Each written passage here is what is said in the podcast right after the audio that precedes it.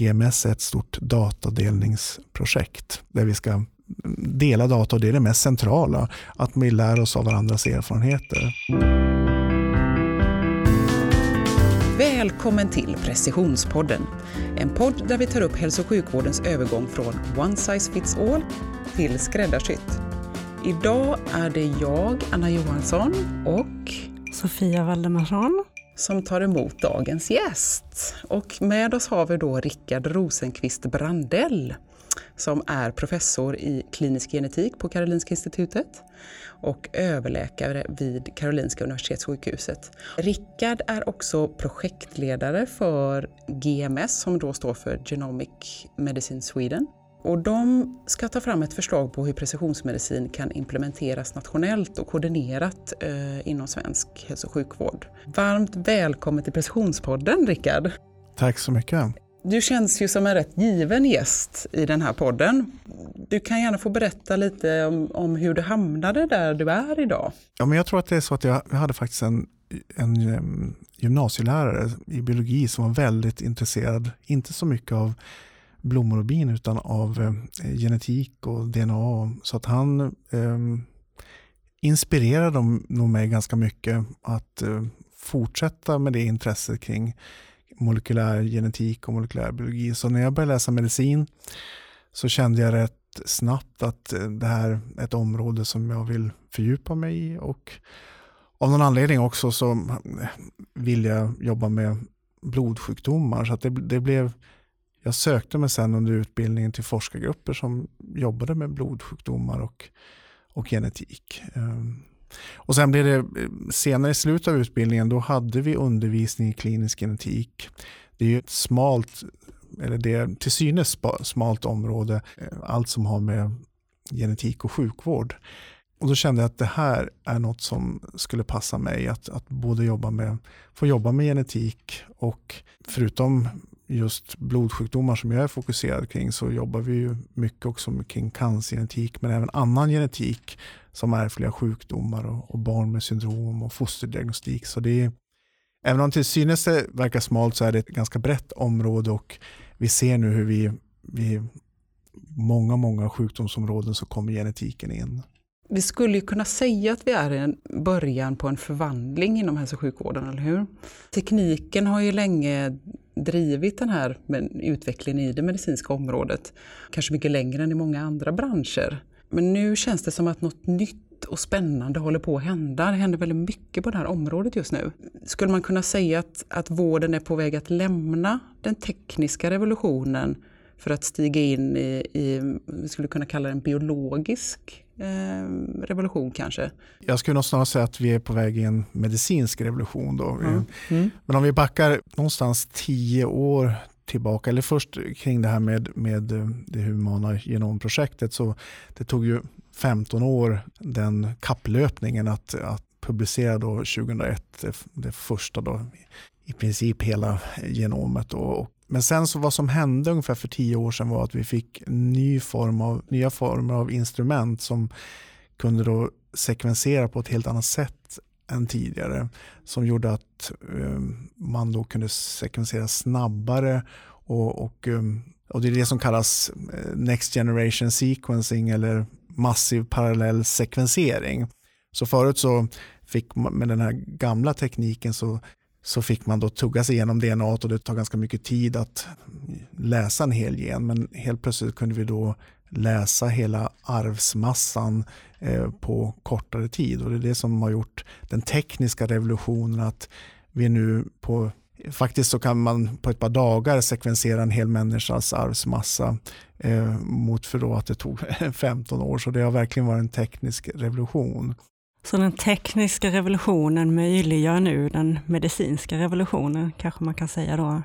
Ja, men det är precis så som det har blivit. Att vi, och här i Sverige så var det så att vi, regeringen satsade på eh, Science for Life Laboratory som en nationell infrastruktur där man satsade just på att bland annat eh, köpa in instrument som möjliggjorde att vi kunde sekvensera. Och genom de ska säga, musklerna i form av de här nya kraftfulla instrumenten så börjar vi någonstans 2012-2013 att diskutera att ska vi inte skapa då en, en plattform för att um, utveckla diagnostik inom sjukvården. Så att um, det finns en plattform då inom Silaf Lab som heter Diagnostics Development som just vi har jobbat tillsammans eh, de sista fem åren att introducera de, de här kraftfulla teknikerna i klinisk diagnostik för att vi verkligen ska kunna eh, på individuell nivå kunna hjälpa till. Och det är både då ärftliga sjukdomar och eh, cancersjukdomar och sen mikrobiologi. Det är det som har varit fokusområdena som vi har jobbat med då, att utveckla den här diagnostiken. Och det har varit det första steget är att eh, komma till precisionsmedicin. Då, att, man, att vi har kunna introducera. Först då var det ju, började man med genpaneler och det är så att man, man fiskar ut de gener som man är särskilt intresserad av. Man tittar inte på hela arvsmassan utan man tittar på särskilda gener och det, och det gjorde man både för ärftliga sjukdomar och cancer. På ärftliga sjukdomar så har man gått vidare då och kan göra alla gener och, och, och nu på senare år då hela genomet. Och Medan cancer så är det mycket fokus att, att göra bredare genpaneler så att vi ska kunna fånga upp viktiga gener som kan ha avvikelser, mutationer då, som, som man kan matcha med, med behandling. Och det är det man menar också med precisionsmedicin. När tycker du att man kan börja tala om precisionsmedicin? Gör vi det redan idag eller är vi på väg in i det? Jag skulle säga att vi med hjälp av, det var alltså den här diagnostikplattformen har då fyra enheter i Uppsala, Lund, Stockholm och Göteborg. De heter Clinical Genomics och de har hjälpt det har varit samverkansenheter mellan sjukvård, SciLife Lab och akademin på de här orterna. Där vi då har jobbat att verkligen eh, se hur kan vi få in de här teknikerna på ett bra sätt i sjukvården. Därför att det som är är det att ja, dels är det nya tekniker för sjukvården men sen genererar också mycket data. Och det är inte, sjukvården har inte varit, är inte van med att hantera så mycket data. Så det har varit viktigt att ha det just som samverkansprojekt. Och tillsammans har vi då lett den här utvecklingen att, att vi kan göra de här olika analyserna. Så att, eh, jag skulle säga att Sverige snabbt har kommit på banan att leverera diagnostik, man skulle kalla det precisionsdiagnostik, mm. som är det första ledet till att komma till, till precisionsmedicin. Man kan väl säga att Sverige ligger rätt så bra till i det här fältet? Ja, men jag tror att det, det var så här att vi, vi, vi satsade på att få in det här i sjukvården och det är det, ska jag säga, det är det svåraste steget vi har kommit långt i Sverige, även om vi naturligtvis har mycket kvar. Men, men, och det var tack vare SciLife Lab och att man såg att det var, man tycker det är viktigt att, att det också skulle få det man, de tekniker man utvecklade inom eh, forskningsinfrastrukturen också skulle komma över till sjukvården för att det skulle ge samhällsnytta. Mm. Och Det tycker vi har varit väldigt roligt och, och nu kommer den här eh, plattformen att utvecklas till så alla sju universitet med universitetssjukhus ska ha en sån här eh, SciLife Lab-enhet för att, eh, för att just ha den här tekniska basen att stå på.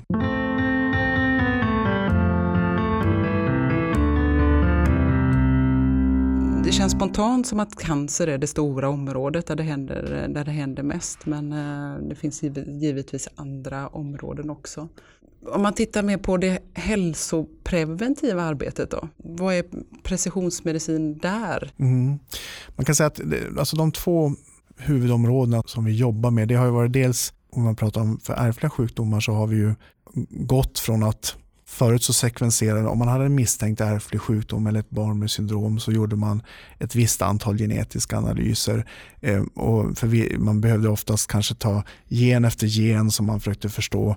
Eh, kunde man hitta den avvikelse som hade eh, alltså gjort, eh, skapat en, som hade lett till den här ärftliga sjukdomen eller syndromet.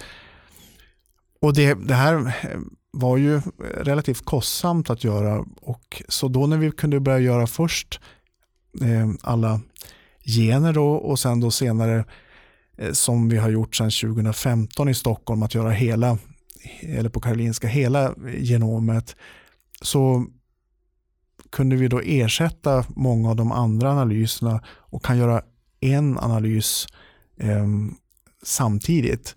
Vi ser att det ökar vårdens önskan att göra analysen ökar. Så just här i Stockholm så görs det nu drygt 100 i månaden helgenomsekvenseringar. Och vad, vad har det för betydelse att man gör det här? Man hittar ungefär någonstans medelsnitt 30-35 procent hittar man då orsaken till, till mm, individens sjukdom eller patientens sjukdom.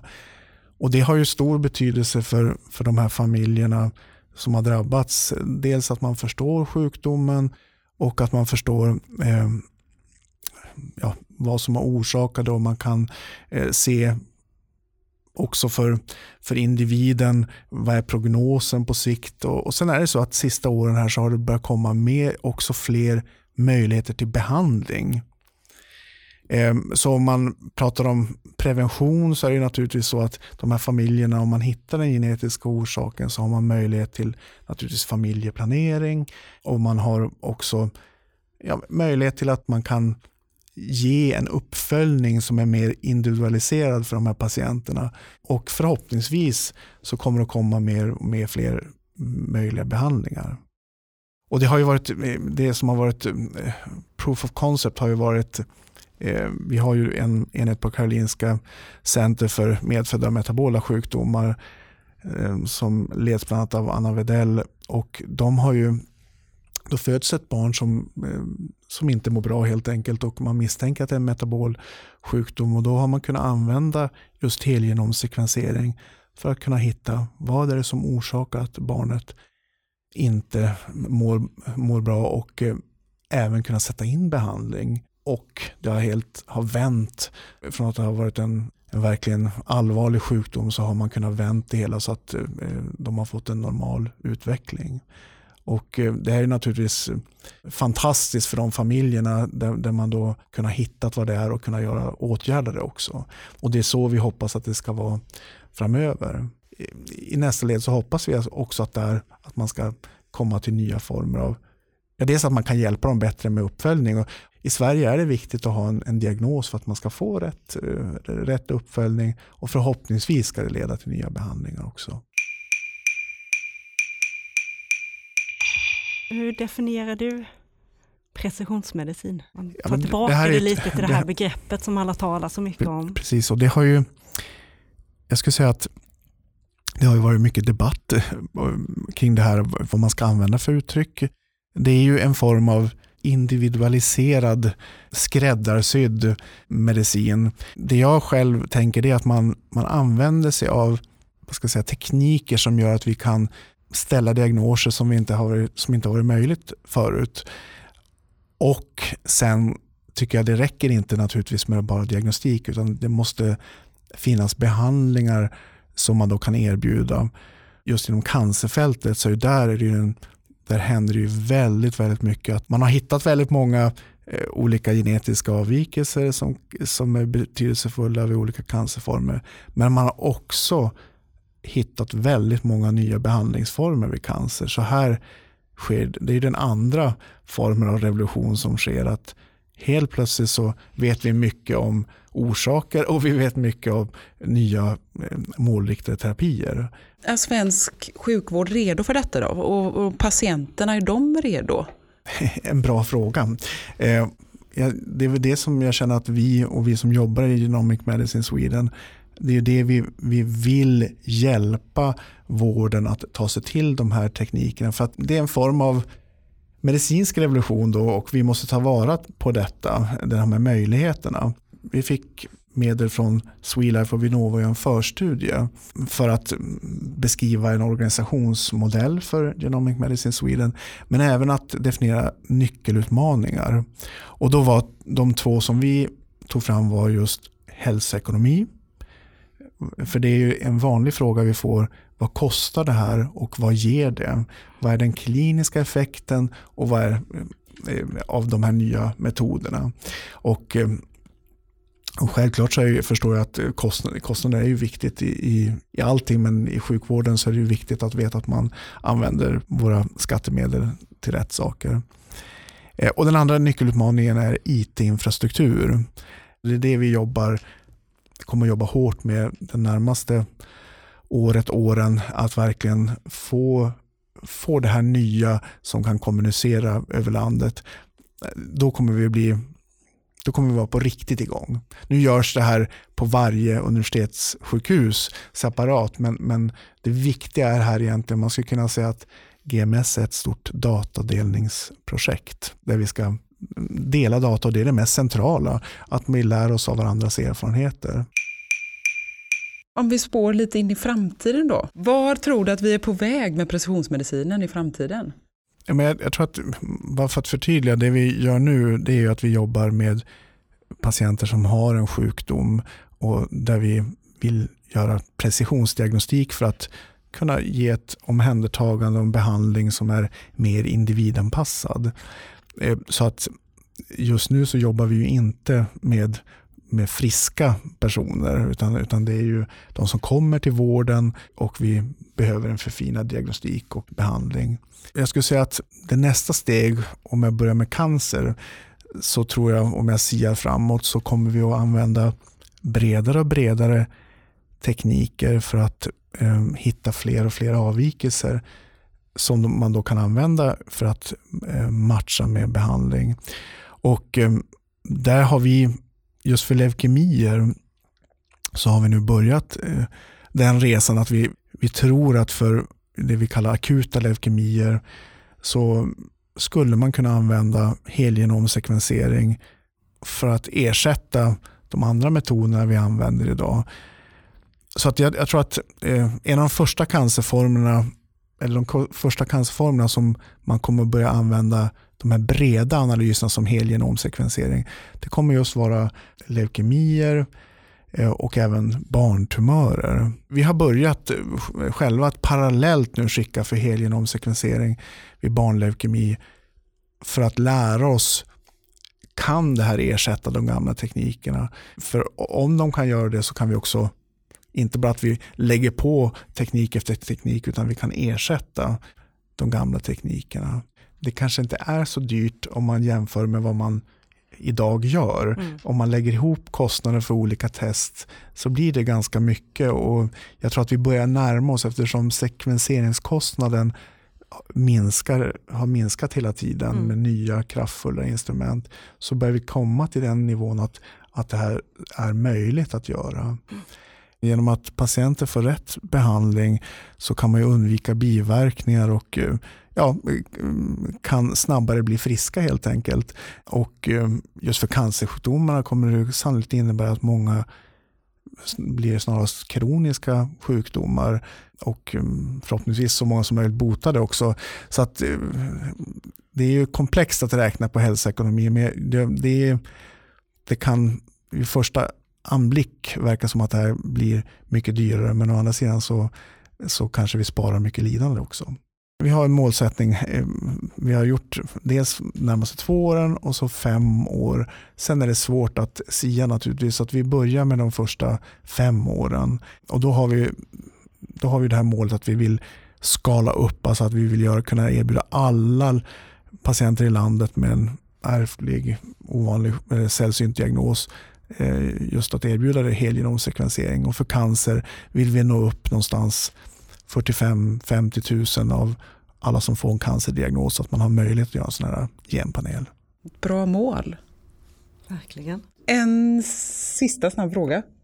Om du ser tillbaka på det här samtalet som vi nu har haft, beskriv de känslor som du får i kroppen när du tänker på precisionsmedicin. Jag tycker att vi i Sverige vi har tidigt uppmärksammat betydelsen av precisionsmedicin och att vi också vill att det ska eh, bli en möjlighet, en realitet. Och eh, jag känner att ja, men vi är verkligen på gång i Sverige och vi har valt en väg där vi just vill där vi börjar i sjukvården, eh, mitt i verksamheten för att eh, göra den här förändringen av sjukvården, att transformera sjukvården och, och, ta till sig de nya teknikerna. Och genom att vi står mitt i sjukvården och gör det här. Så, så det är en svår väg men, men jag känner att det är en det är otroligt fruktsamt och, och, jag lär mig jättemycket hela tiden genom, genom att eh, eh jobba att leverera den här eh, nya precisionsdiagnostiken i, för patienter. Och, och det, det är det jag tror jag, jag känner en otrolig det är otroligt spännande och det känns otroligt viktigt.